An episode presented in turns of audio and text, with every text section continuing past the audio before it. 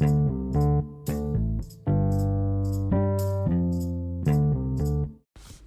I was an Army chaplain, my soldiers asked me all kinds of questions about God, life, relationships, the Bible, and I answered them as best I could with stories I knew and from things that were rattling around inside my head. They also called me Padre. So, welcome to the Dear Padre podcast, where I try to take the questions of the day. And the question of the day is the question for all of us, and that is what does the re- what does the resurrection have to do with me? The resurrection of Jesus Christ. What in the world does it have to do with me particularly? I know even if it happened or I believe it happened or even if you know other people like the whole Christian church for thousands of years has believed it's happened, what does it matter to me? Why should I care? Why should I uh, what what difference does it make in my life? And I think we need to ask this about everything we believe. It's um, for some reason the word belief has become kind of like do you believe in Santa Claus or do you not believe in Santa Claus? And we all know the answer is that when we're little kids, we believe in Santa Claus until we get to that certain age when Santa Claus no longer is plausible. When you look at your chimney and you say, "There's no way there's anybody coming down that," or more, more uh, maybe even stronger is the argument that, like, there's no way one guy, even with magical powers, can deliver toys to every single child on the earth. And once that thought kind of sinks in, Santa Claus becomes a lot harder to believe in and then you just realize it's your parents or your caregivers or whoever's giving you presents. And it's a letdown. But a lot of the way we use the word believe is like that. We use it as a term of what some people have called intellectual assent. Like, yep, I believe it. Yep, I believe it. When the idea of believe in Holy Scripture and really practically speaking has to go a lot deeper than that. There has to be something more to belief than just, yeah, there's a Santa Claus, or nope, there's not a Santa Claus. The thing about the resurrection is that Christians claimed that it had something to do with their own death and resurrection. Early Christians knew that the implications of the resurrection were much bigger than just, oh, we got Jesus back. He's alive again. Cool, we can just keep going on with life. They knew something had fundamentally changed in the fabric of the universe. They weren't quite sure what it was, I don't think, in those early days. But they had these encounters with Jesus. And the one that we're talking about today is the next Sunday. Jesus is raised from the dead on a Sunday, or maybe late, late, late, late, late Saturday night, live, so to speak. And the next Sunday, the disciples are in this room. The doors are locked. Uh, they're in the room where the disciples had met. This is likely the upper room. Maybe they have the downstairs now. But they're the doors of the house where they had met previously, like for Passover last Thursday, are locked. Um, and they're fearful of, it says, of the Jews. Again, when we see the word Jews used, we are talking about an Jewish leaders, the leaders of the temple who had their own police force, the temple police, and they could come and arrest them and hand them over to the Roman authorities and say, here's some more of those insurrectionists that are trying to plot the overthrow of Caesar. And that was the final straw for Pilate was when they said, you know, he's he really is no friend of Caesar. He's trying to get rid of him. And that's when Pilate said, okay, we can kill him. And so these disciples know that, that they could be crucified at any moment.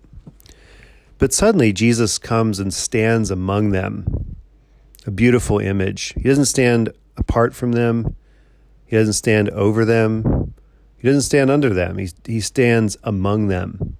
Jesus stands among us in all of our doubts and all of our insecurities. When the doors are locked, when we're all alone, Jesus come and, comes and stands among us. He's with us. He's with these early disciples right here. And what does he say? Peace be with you. It's almost an angelic greeting, or uh, the, when the angels scare people, they say, Peace be with you, don't be afraid. Um, but he's there among them, and they see him. And after he says this, he shows them his hands and his side. The calling card of Jesus is his wounds. Jesus uses them to ID himself, to identify himself. He flashes his badge, so to speak. And not only does this tell us who Jesus is, but it tells us who we are. In our wounds, the things that we've lost, the hurts we've suffered, they are our calling card too. Jesus' wounds are healed. They're not bleeding anymore, but they're definitely there and very obvious.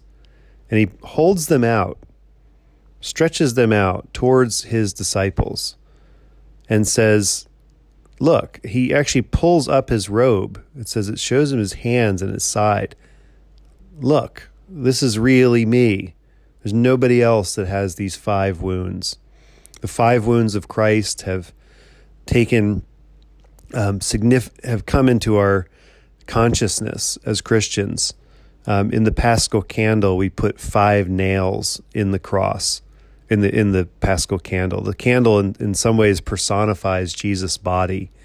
And so we put those five wounds in him. And every time I put those in at Easter, it's it feels weird to put those into his body. And yet it is a it is the point that that it wasn't the Jews that killed Jesus, it wasn't the Romans, it was me. I killed Jesus. My sin was part of the reason, or the reason he went to the cross, and he would have done it just for me, and he would have done it just for you. He shows them his hands and his side. And the disciples rejoice, and they realize it's him. And he says to him again, Peace be with you. As the Father sent me, so I send you. And when he had said this, he breathed on them and said to them, Receive the Holy Spirit. If you forgive the sins of any, they are forgiven them. If you retain the sins of any, they are retained. Here's his teaching on the apostolic authority, the, the authority of the apostles that comes down to us. These apostles are commissioned to now carry the same message out into the world. They have the Holy Spirit. Jesus has breathed on them. It's it is a reminiscent of that moment of creation in Genesis where God formed the man out of the dust of the ground and God breathed into his nostrils the breath of life, or in Hebrew, the nefesh hayah. He breathes them into him life, and man became a living being. And this is what he's saying to the apostles. In all of their trauma and all of their grief and all of their fear, they suddenly have new life. They have new breath. They've gotten the wind knocked out of them and now they're back on their feet. They've got something to do, something somewhere to go. And so the disciples are ready to roll. But there's this one issue with Thomas. We call him Doubting Thomas. He's a twin, we know. Some people think that he's the twin of Jesus. He looks like Jesus, and that's why they call him the twin. Uh, I think the most plain explanation is that he had a twin. I mean, that's why you call someone a twin. He's one of the 12, but he wasn't there at this moment of Jesus. There's only, you know, 10 disciples there. Judas is gone. Thomas is gone. Not sure why. Is it because he knows that when the police are looking for you, you don't hide with the other people that the police are looking for? Um, he seems to be a little smarter than the rest. But he has said, after they tell him they've seen him, he says, you know, unless I see the marks of the nails in his hand, unless I put my finger in his and put my hand in his side, I will not believe. So Thomas has said what he will do and what he won't do. Kind of like Thomas for this. He's not just going with the flow. He's he's taking control of his healing, um, he knows the limits of human credulity. He knows the limits of his own belief, what he can believe and what he can't. And so when Jesus appears to Thomas, he knows what Thomas said And so he says, it, the miracle is that Jesus knows. Remember, Thomas has told the disciples, and it doesn't say Jesus, the disciples told Jesus, but Jesus says exactly what Thomas said. You know, here, put your finger here and, and see my hands. Reach your hand and put it in my side. Do not doubt, but believe. And the answer Thomas gives him is, My Lord and my God. The wounds of Christ are his calling cards, and so they are ours as well. If we believe that Jesus had visible wounds from his crucifixion, we must also believe that he had invisible wounds.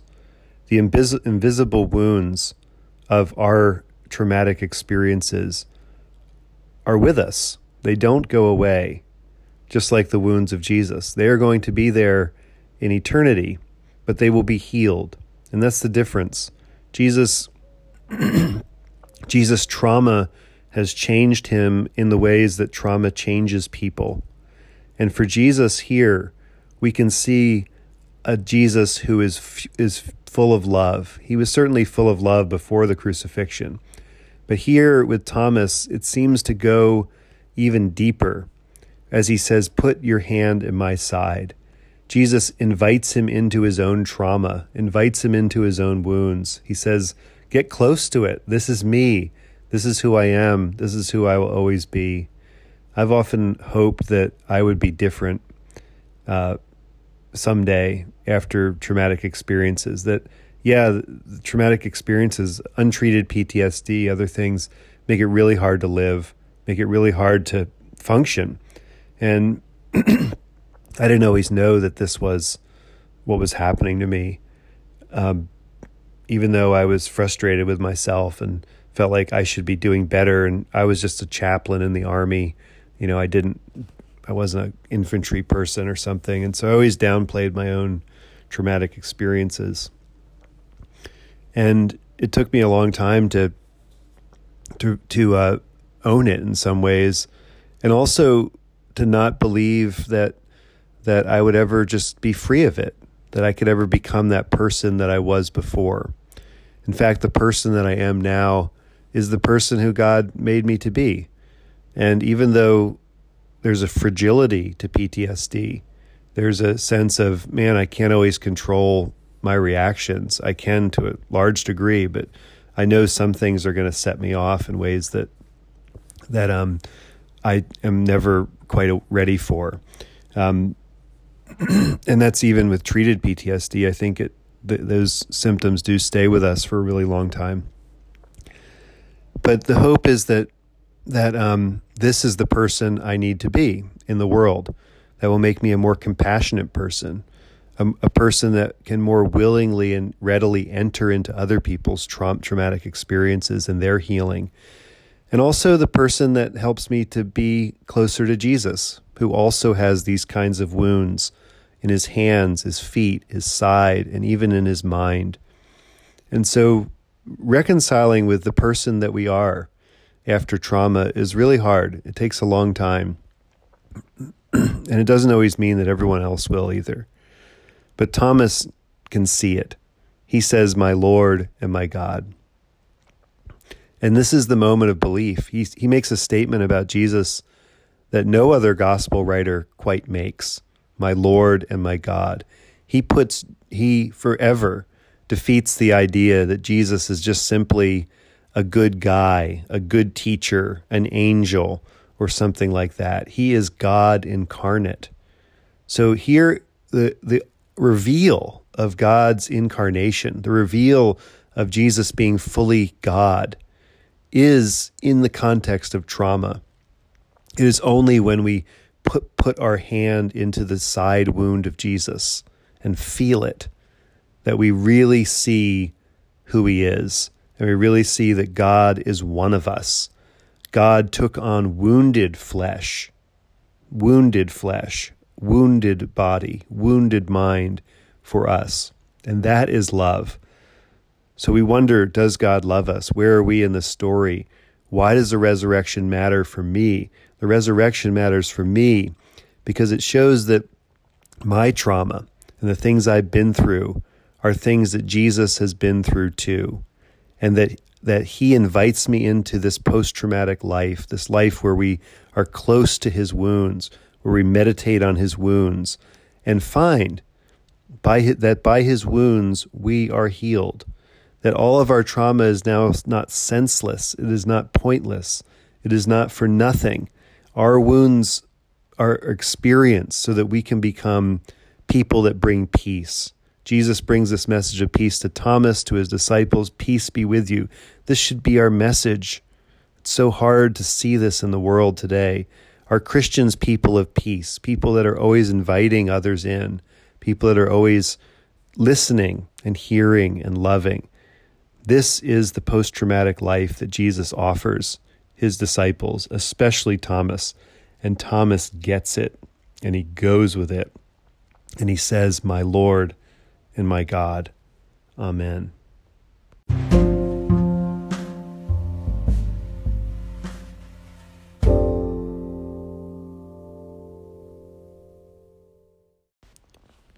Almighty and everlasting God, who in the paschal mystery established a new covenant of reconciliation, grant that all who have been reborn into the fellowship of Christ's body may show forth in their lives what they profess by their faith through Jesus Christ our Lord, who lives and reigns with you in the Holy Spirit, one God, forever and ever.